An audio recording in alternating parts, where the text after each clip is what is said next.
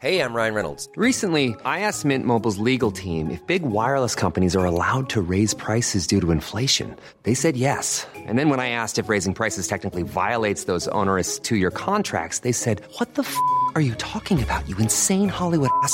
So to recap, we're cutting the price of Mint Unlimited from $30 a month to just $15 a month. Give it a try at mintmobile.com slash switch. $45 up front for three months plus taxes and fees. Promo rate for new customers for limited time. Unlimited more than 40 gigabytes per month. Slows. Full terms at mintmobile.com. This is the Times evening briefing on Tuesday, the 27th of October. More than 50 Conservative MPs in the north of England have written to Boris Johnson calling for a clear roadmap out of lockdown. The letter is warning the region risks being left behind and threatens the PM's pledge to level up the region. Simon Fell is the Conservative MP for Barrow and Furness. He's told Times Radio that the coronavirus restrictions do hit the north disproportionately badly.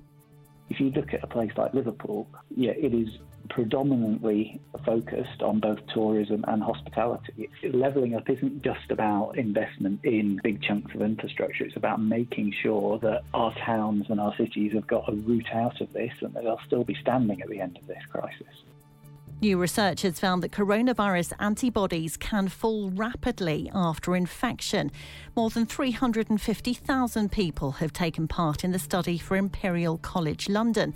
Between June and September, those with antibodies fell by 26%.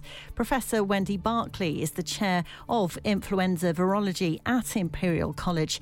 She's told Times Radio that it shows people shouldn't assume they're protected long term by antibodies individuals can vary quite a lot in the sort of quality of the antibody response they make, and we wouldn't like people to go out and change their behaviour thinking mm. they were protected when they're not. Mm. The study we, we've published it shows that if you had a test one month, then you might need to be taking the test the next month or the month after because your antibody levels might change over mm. time. As the US presidential election approaches, the campaigning in key battleground states has intensified.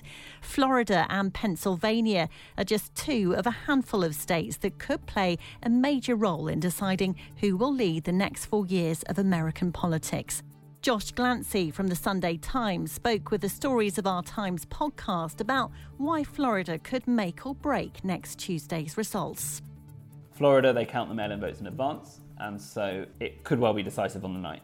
If Florida goes for Biden, it's game over for sure. If it goes for Trump, it's very much game on. If Trump wins pretty comfortably, if they've undercounted the, the Trump vote again, then he may well edge another narrow victory. You can hear the full story by searching Stories of Our Times. Britain's first black cabinet minister has told Times Radio that the issue of racism continues to be a huge problem in British society. Former Labour MP Paul Boateng has told Matt Chorley that politicians across all parties need to ensure they continue to address the issue now and in the years to come. There's no excuse not to, frankly. Uh, we have a diverse parliament, we have a diverse society, uh, and we must address this running sore in our society that is racism. You can hear more on these stories throughout the day on Times Radio. Hey, it's Paige DeSorbo from Giggly Squad. High quality fashion without the price tag? Say hello to Quince.